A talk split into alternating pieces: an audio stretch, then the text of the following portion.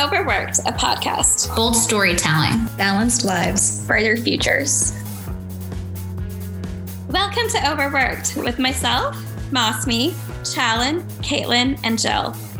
Today we're discussing a topic that we can all relate to climbing the proverbial ladder, both in the entrepreneurial world and in the corporate one. We also speak with Eric Severinghaus, serial entrepreneur and author of Scale Your Everest, a little bit later in the episode. So, as we've been researching this topic, we've really been learning that the rate of women entrepreneurs has really grown, which was kind of interesting to us because if if you remember in episode one, we talked about the impact of COVID having um, women in the workforce actually taking a step back. And now we're learning that a lot of women are starting several full fledged businesses, and they're also starting businesses from their home. In fact, women owned businesses are growing at a rate of 5%, while women of color account for nearly 90% of that. However, you know, it's not all sunshine and rainbows. Even with all the women entrepreneurs there are, their revenue growth rate is well under men, which only perpetuates the gender pay gap. The other issue we're finding is that according to um, a study from Bank of America, women say that their biggest concern is access to capital, and that 58% just don't have that same access to capital as men do. So, in starting a business, what we're finding out is that women experience a lot of the same issues um, several that um, happen in the corporate world, such as less time because of childcare and household duties, and also potentially less help from their peer networks, which are often smaller than that of men.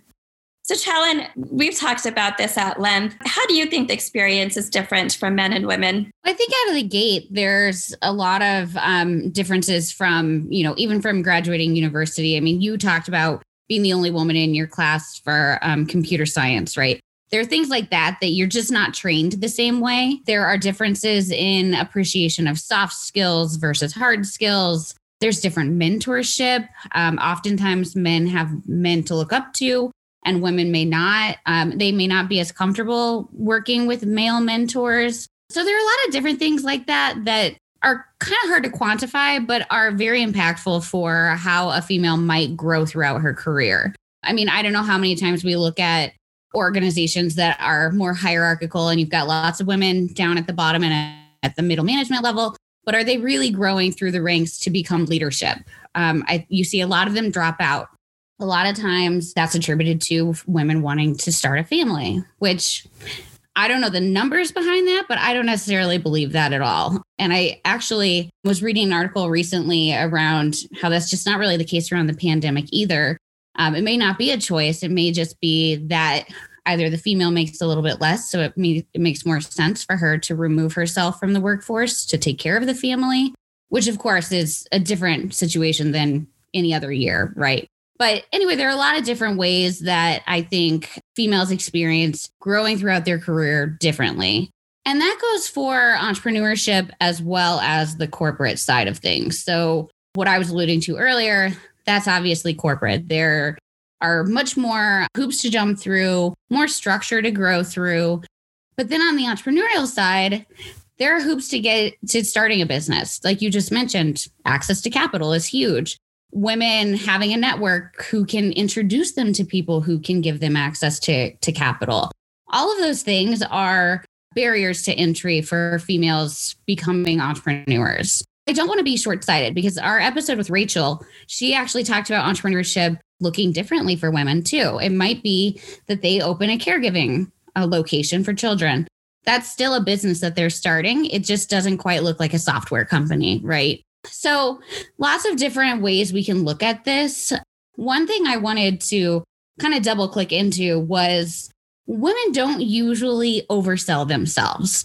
How many times have we heard the stat that men will apply to a job that they have 25% of the skills noted?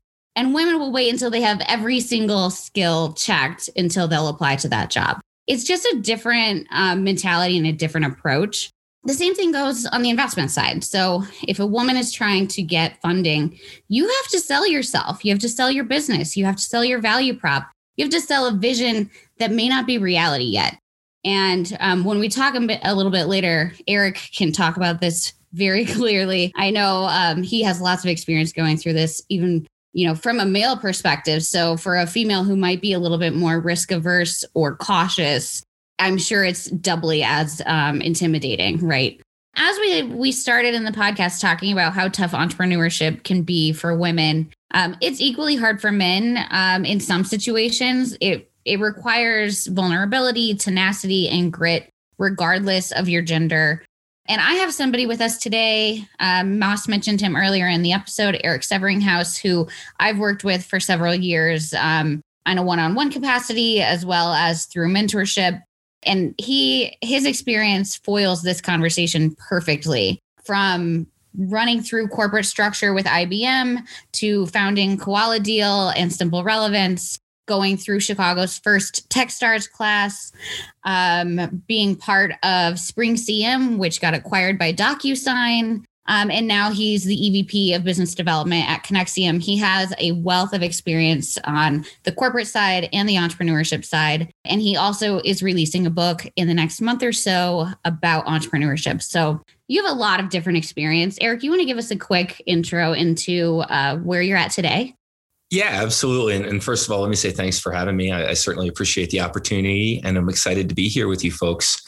Uh, so I been acquired into DocuSign through a company that I was helping run called Spring CM in Chicago. And I was at DocuSign for about two years and then uh, parted ways with DocuSign at the beginning of this year and began the next stage of my kind of journey helping an old friend build a company called Conexiom, which is uh, a, a fantastic company that does invoice and, and kind of document processing automation. Sounds super sexy and very B2B. you know, most of my career has been in the business to business kind of software as a service world. And um, most of it makes people's eyes glaze over. Most of it is not stuff that, you know, is, is particularly fascinating at cocktail parties and things like that. I try to make up for that with things like mountain climbing and, and you know, stories of, of death defying adventure. So at least I've got something to talk about. I'll, I'll tell you what, one of my maybe one of my other interesting uh, things that I've learned is oftentimes the less sexy a company is, the or a, a space or a market, a lot of times there's more opportunities in those places. I, have I've got a um, a friend named Mike Griffin who who uh, his entire thesis around investing is in things like what he calls dirty jobs. The idea that nobody wants to do plumbing or go into crawl spaces. Everybody wants to do kind of cool, sexy technology and that kind of. That's a really good point. And actually, of course i have some some questions that i lined up for you but that actually triggers a question for me. A lot of what women might find more appealing or what they might be better at would be probably more consumer focused right? Or potentially retail depending on what the opportunity is. But it sounds like maybe that's not the the best inroad um, into entrepreneurship because you by default are competing against other creative people and you're doing things that are more sexy so people kind of tend to go that direction, right? So maybe the more interesting approach would be how you can enable retail organizations, things like that, right? I, I don't necessarily want to validate the idea that women's experience is around consumer products and, and men is around you know industrial tech or something like that right I, I, think some of those things are antiquated notions and so I, i'm not i'm not sure that i'm ready to validate that what i what i would kind of respond with is for all of us, we can only start businesses or build businesses or build careers around things that we can imagine. And so, you know, when when we're in school, I, I do a lot of like helping pitch competitions for undergrads. And what you see is is there's a lot of things around like how to get fast food delivered a little bit faster than it's delivered right now, or how to get booze there quicker, right? Because these are like the problem spaces that undergrads tend to understand. And then, depending on where your, your career and your life experiences take you, it broadens the aperture of things, problems that you that need solving and that you can imagine fixing. And, and so, regardless of your gender, if if your if your entire world is sort of bound up in childcare, you're probably not going to go start a business to business software as a service company because that's just literally a set of problems that you don't imagine and, and can't imagine going to fix, right? And so so I, I think it's important, regardless of gender, regardless of, of kind of any of those sorts of things, especially earlier in your career, seeking out a variety of experiences that really expands the problem sets of things that you can then contemplate going to solve. Because then later, when you have some of the opportunities to go do some of those things, um, you've now got a much wider range of businesses to choose from that you could think about starting. I think that's an interesting solution to a common problem, which women find it hard to get investment for female specific products or services because a lot of times the investment dollars are owned by men. Um, and they just can't understand where the value really comes in for a menstrual cup or, you know, things like that you've just never had to experience the challenge of. And I think that's a really interesting take. Um, and I've been reading more on how female investors are beginning to become much more successful because they're willing to listen to those more interesting, creative, feminine focused problems that need to be solved. And it, I think in Chicago, I'm sure you're familiar with InvestHer. They focus on female um, organizations. And so I feel like it's just, it's shown a, a little bit of white space where women can own something that men just don't even know about, right? I mean, usually.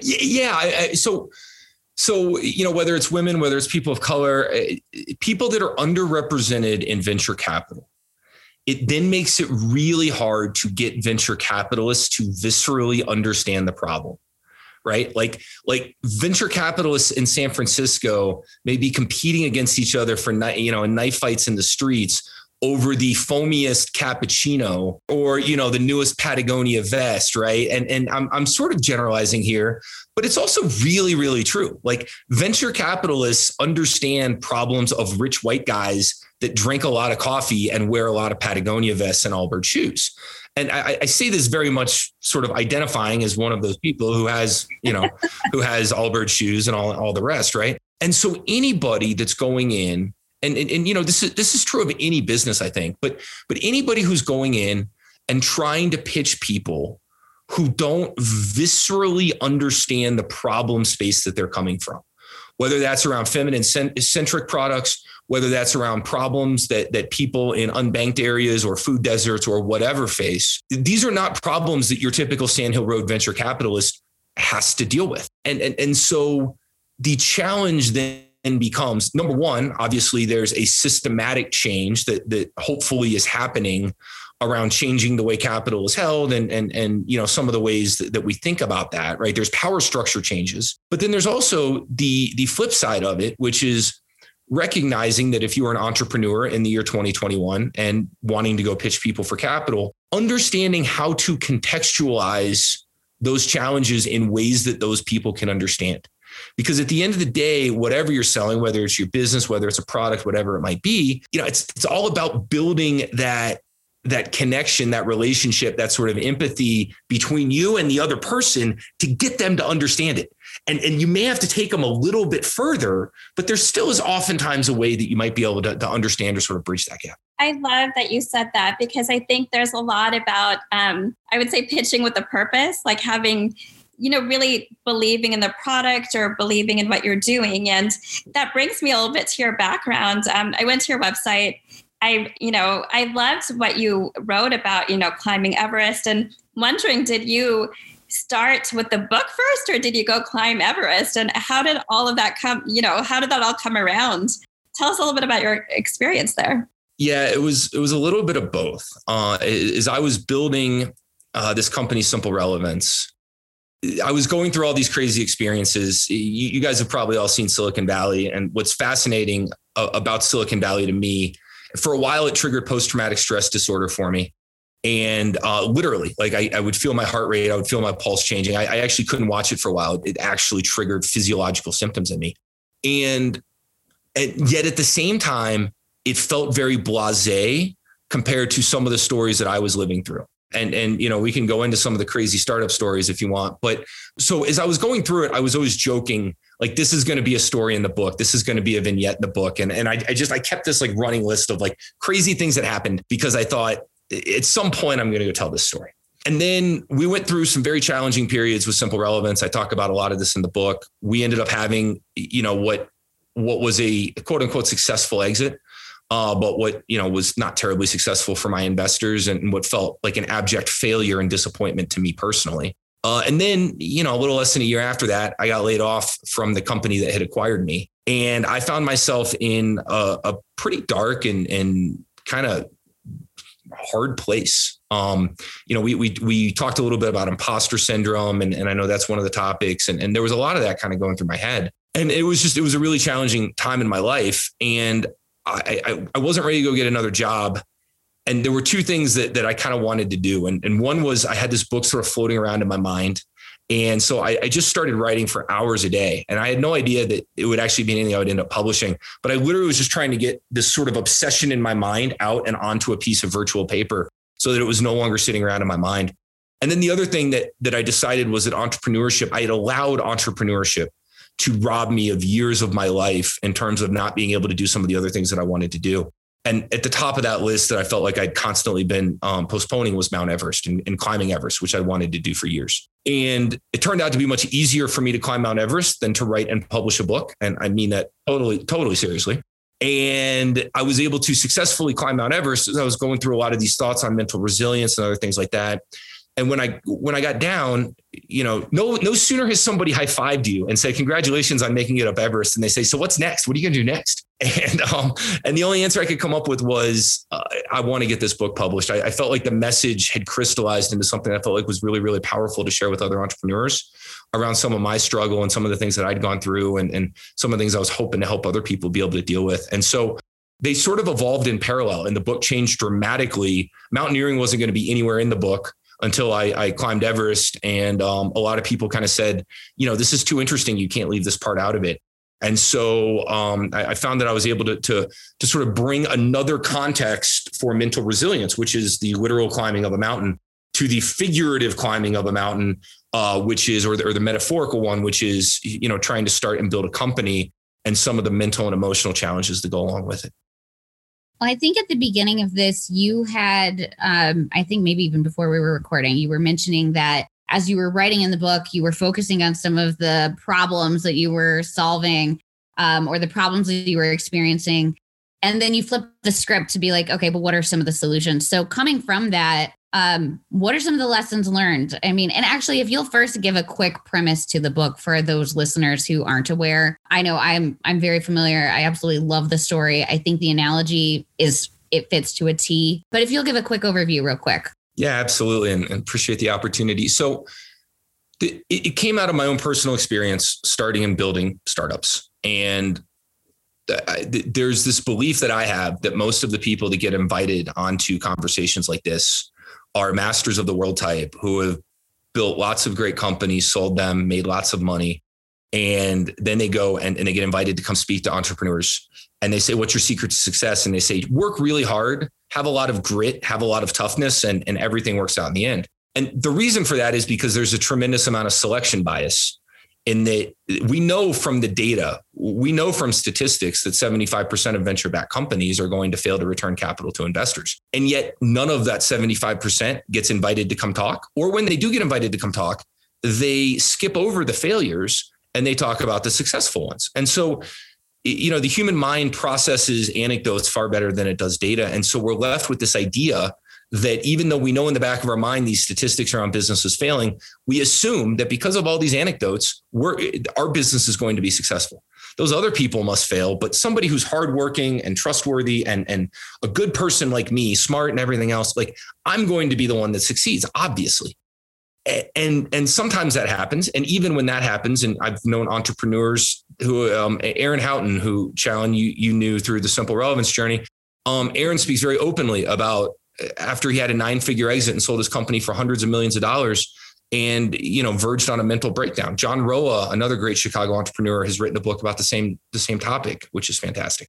And so so whether you succeed or in my case whether you fail and and ultimately sell your company for you know not what you're expecting to get out of it and that comes with its own hardships its own challenges its own set of mental and emotional strain. And you know my it's starting to change a little bit now but certainly 10 years ago whenever you talked about what it is to be an entrepreneur, all anybody said was do more faster, hustle harder, grind more. And I think that's really bad advice. And, and I think it leads entrepreneurs who um, research shows are more prone to things like depression and anxiety, addiction, suicidality, uh, other things than the general population. So we take this vulnerable population, we give them really bad advice, and it leads to really bad outcomes um, uh, around sort of their mental health, their mental resilience. Suicide levels for entrepreneurs are far higher than the general population, tragically. Um, and it's it's it's a really really kind of challenging dynamic, and it's one that we sort of push people into and say, this is the American dream. This is what we should celebrate. This is what you should be doing. And once you're in it, you should just hustle more and, and do more faster, and, and and it leads to very bad outcomes. So so that's the premise of the book. That the reason that I wrote it was to try to combine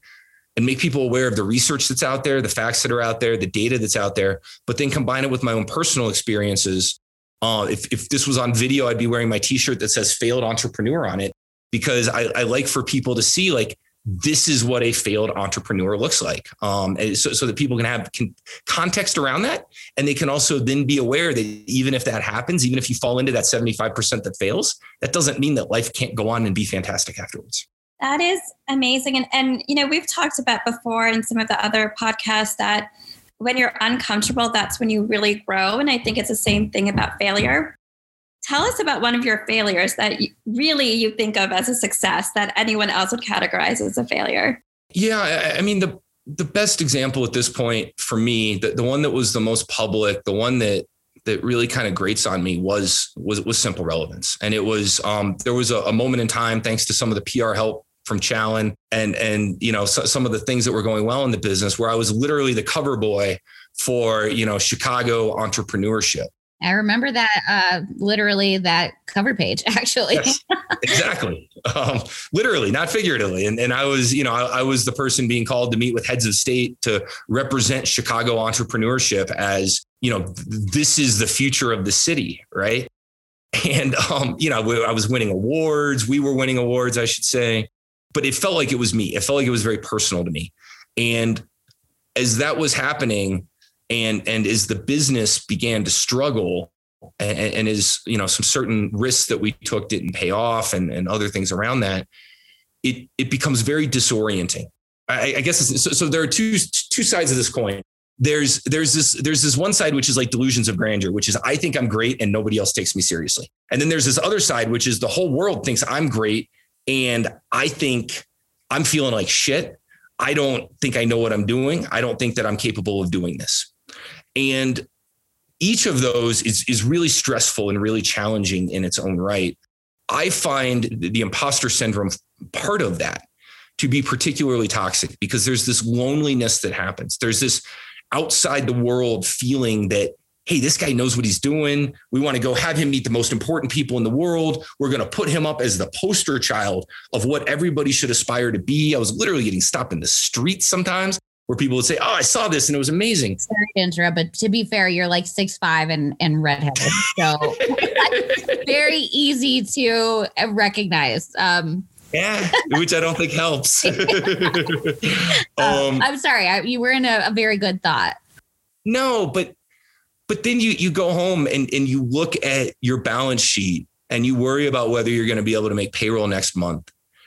And you think about this idea not only that you're going to fail, but that everybody that's held you up as the paragon of, of exemplary behavior and the person to emulate, you're, you're basically going to be found out to be a fraud and and and to be clear, I don't mean that in the sense of like you were talking about Elizabeth Holmes, where we were lying to people and those lies came out and and you know were, were exposed. I mean it from the sense of we were working hard, trying to do the right things, took some calculated risks that didn't pay off, but it still makes you feel like a fraud.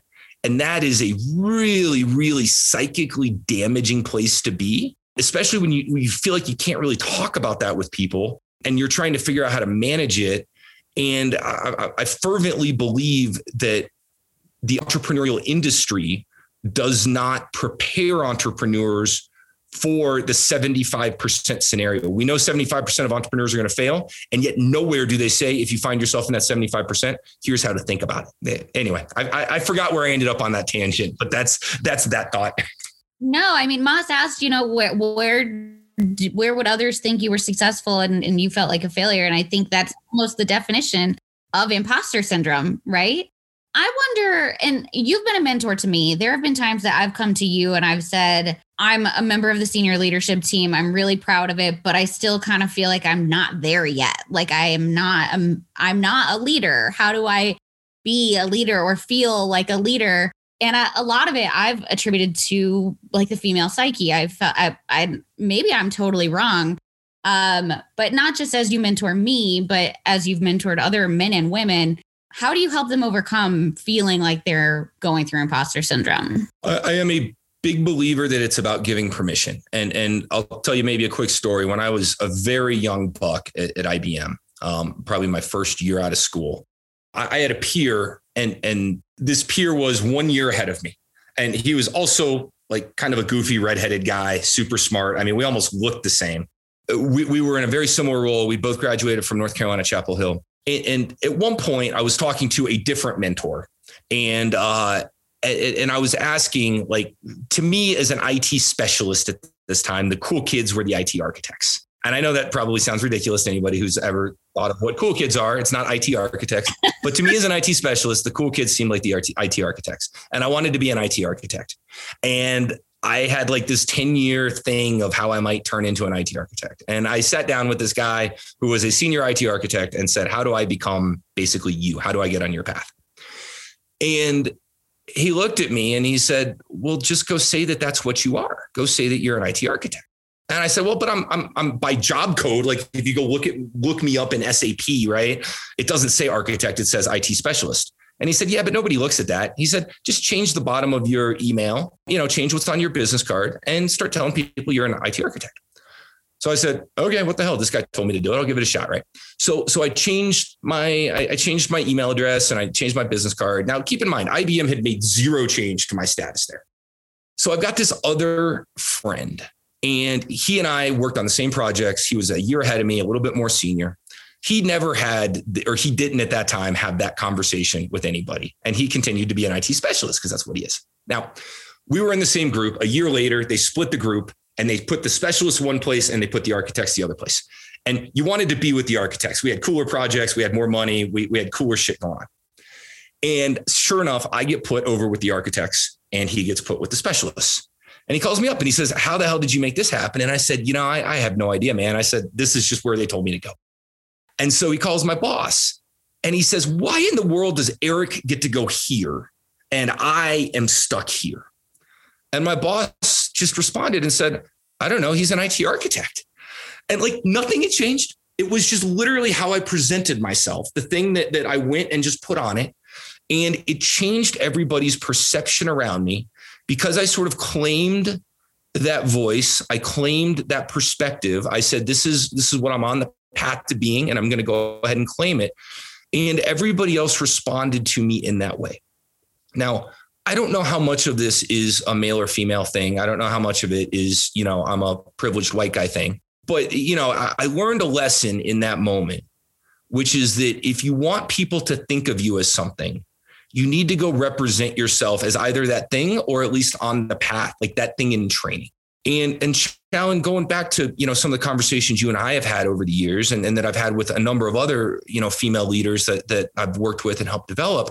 I, I think a big part of it is not holding yourself back, forcing other people to hold you back. Um, you know, being willing to go claim that voice and say, "This is who I am. This is the path that I'm on. This is what I want to be," and having the confidence or the willingness. I don't want to say confidence because I think sometimes confidence comes later. Like I didn't have the confidence, for instance, that I was that I was, you know, that thing. It was more that I had the willingness to go claim the voice and then um to grow into it over time. That's actually so interesting that you say that. Moss and I were actually connecting on the last podcast where I interviewed at Avionos. Moss interviewed me. And her question was, Are you strong enough to handle these men who you're going to have to manage? And my question was, are they strong enough to handle me? um, and so it actually, it, exactly what you just said. And I think earlier on in my career, when you and I actually worked together one on one and you were my boss, I wasn't there yet. I was not that confident. And I think through your mentorship, which I hope our listeners gather from this, is that there was this this little bit of there was some grit to it Um, but then there was also just believing in yourself and having other people help you believe in yourself. So you absolutely did that for me. And it led me to Moss and it led me to this podcast. So thank you. it's true. It really is like having somebody tell you that you're a badass worker, regardless of your gender, is really important to hear to improving your confidence and your ability, I think. But Moss, you want to kick us off to the solution section? I think this is the perfect segue. I think so too. Um, I always laugh that, you know, me and Challen are about the same height. She might be a little bit taller than me, and we're more in the five feet range. So, you know, we're both small, but I think very mighty when it comes to office. It's true. But um, yeah, this is the section where we talk about solutions. Um, you know, building a balanced future, and there's there's some great things that you've mentioned. You know, having that mental acuity to know um, what you need and when you need it. Having that confidence, um, you know, to broach the right subjects and talk to the right people what else would you say um, to avoid that you know fake it till you make it kind of thing and really stand we keep saying stand in your strength and stand in your power as you go down this path. Oh, well, I love that, and I think a lot of it is is managing how people perceive you. Not not from a. I'm a big believer in coming to something from a place of authenticity, but being authentic doesn't always mean putting your shit onto the rest of the world either, right? You can come to something from a place that includes authenticity, but also includes poise, strength, some of those sorts of um, some of those sorts of characteristics. And i think in particular you know there have been a number of studies about how women use more verbal tics use more uh, ways to show kind of subservience. There i just did it kind of subservience right? Rather than claiming that claiming it and saying women show tend to use more words that show subservience than men do. And, and, and those things then have an effect i think on how the audience perceives you rightly or wrongly.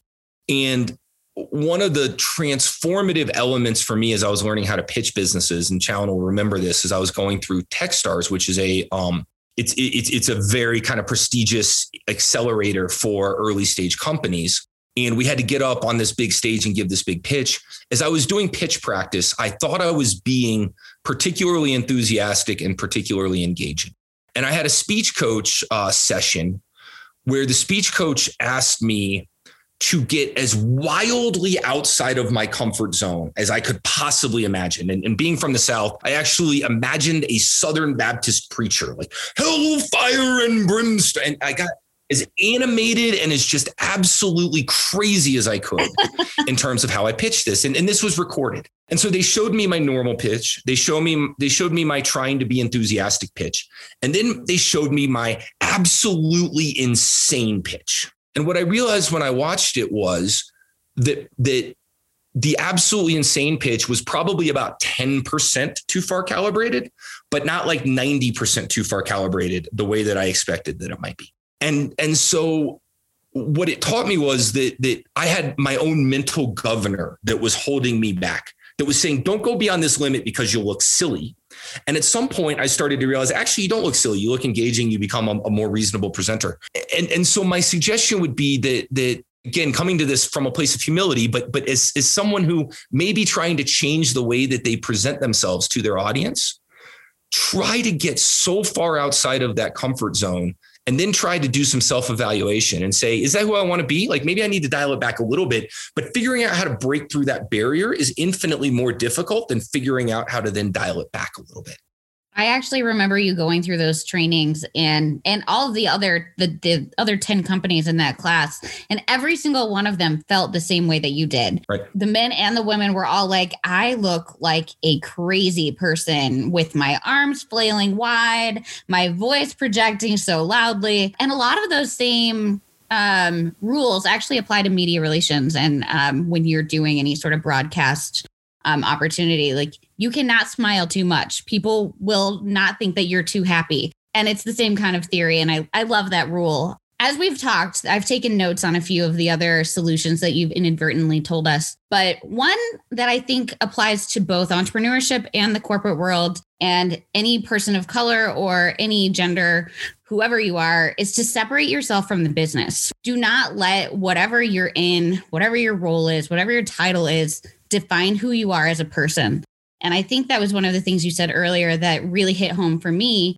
because so many times it's like did I get the title? Did I get the the investment? And and it just truly takes you over. Um, so that was one solution that I I found. Um, did you want to add anything to that? Yeah, the, the one thing I'll, I'll do is I'll, I'll, suggest a way specifically to do that because I couldn't agree more. I think it's it's one of the most important skills that we can learn as human beings is to separate our humanity from our title. One of the specific ways that I try to do that is to sit down and, and I'll spend five minutes journaling. How do I feel about myself? How do I feel about my family? And how do I feel about my business on a scale of one to 10? And then why?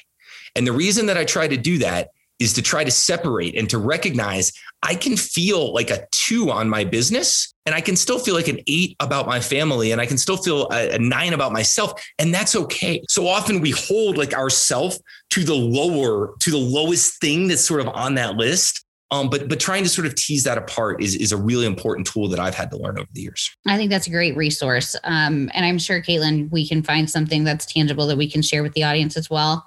The other thing I heard was don't fall victim to do more faster. And I think this is something coming out of the pandemic.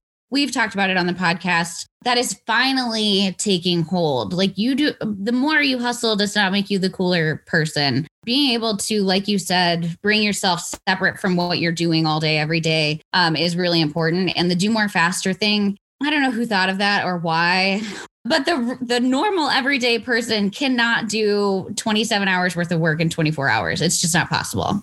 Yeah, uh, more than that, the the analogy I use all the time is that Olympic athletes only train for about 40 hours a week. And and they don't do that because they're lazy. They only train for 40 hours a week because they recognize that the rest and recovery is absolutely critical to then getting the most out of that training. The thing that I remind myself every time I start to put in a 60 hour week is eh, your IQ drops, your decision making goes down. I could send you guys a million resources on this, but the efficacy of your work drops faster than, than your productivity actually makes happen. And then the other interesting thing is our brain releases dopamine when we're working really, really hard to tell ourselves we're doing a really good job, when in fact, statistics show that it's just actually not true. And so incorporating rest, incorporating stillness, incorporating presence, uh, the biggest lesson that I learned from Mount Everest, um, other than um, some of the stuff around sort of like conquering self doubt, the biggest lesson that I learned uh, around getting to Mount Everest was the critical part of it was resting prior to, to the summit push so that I had the energy when I needed it. And if you allow yourself to get exhausted in the day to day, then you don't have that energy when you need it. Just very quickly, the, the, the one other thing I remind everybody of is you will for the rest of your life have more work to do than there will be time to do it. If you total up work, family commitments, and everything else, there is more to do than any of us have time to do it. And so for the rest of our lives, we have to start to understand how do we prioritize those things and then say there will be things that simply will not be will not get done. And that's just going to be a fact of life. I feel like we're all nodding our head very, very aggressively and agreeing. And Moss, that sounds so similar to some of the tips that you've given of just giving yourself grace and balance. Love it. I mean, I'm a huge proponent of making sure your physical health, your mental health, and your spiritual health is all in sync. And um, I love that. And I love what you said about rest because, uh, you know, whenever I feel burnt out, I go on vacation. but part of that vacation, you know, obviously during COVID, we haven't really been able to go a lot of places. But I, you know, around Christmas time, I just stopped going on social media. So I kind of divorced myself from as much of my digital gadgets as I could. And it was amazing. I read like three books. I did yoga and meditation every day. I went on runs. So I did all the things that, you know, I supposedly had no time for during my busy work weeks, right?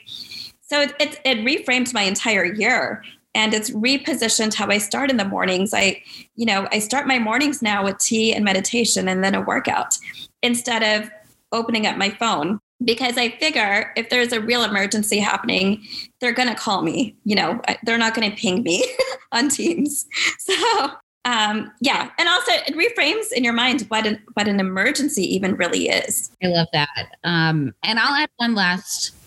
I'll add one last solution here too, um, and it stems. It's kind of twofold. it's finding a mentor or finding a network that you can um, be really open with and vulnerable and empathetic and human. Um, one, Eric, you had introduced me to a mentor way back in the day who I still connect with at least four times a year. Um, she's fantastic and she keeps me grounded and I appreciate her specifically. Um, but then also one of the groups that I also met through during being in the startup world um, is now called Embolden, and it's a group where it's a bunch of women who wanted to have real female relationships, um, professional and personal, um, at a deeper level than just going to have some wine at a happy hour. And so, one of the key pieces of that organization, Embolden, is a reciprocity ring. And it's an opportunity where everybody in the room thinks of something that they just haven't been able to, to do on their own.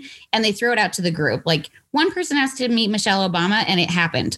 um, I asked to be on more boards and it happened. Um, I actually asked for a new hire and I found Caitlin. But you throw out these big asks, and if somebody knows somebody who knows somebody, they'll connect you. And I think that's something that is very female. I think men naturally have these networks, whereas women are not comfortable asking as much. Um, so actually, the first session, I was very uncomfortable. I'm like, I don't even know what to ask for. And then I sat there and I was like, oh, I actually have 20 things I want to ask for.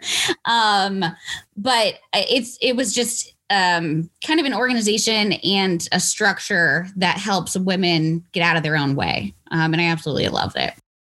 At some point, I would love to understand why you think that dynamic exists because my my if I was to stereotype, and I generally avoid stereotyping, but if, if I was a stereotype based on my experiences, and maybe this is just because I'm antisocial, but I think that women tend to do a much better job of nurturing relationships, particularly with one another over time than men do. No, we can chat about it later. Um, but I think in short, it's it's not that they don't have the networks, it's that they don't often want to ask for things from their network. I'll give you a little tutorial on that later if you like. But I don't know, Moss, do you agree if that that's the difference?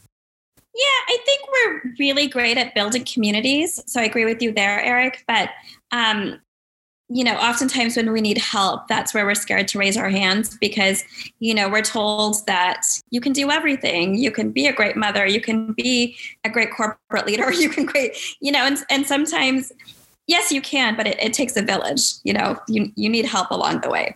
So Eric, you know, um, I wasn't going to ask this because you hate it. You you said you hated it earlier when people ask you what's your next Everest, but I'm going to do it.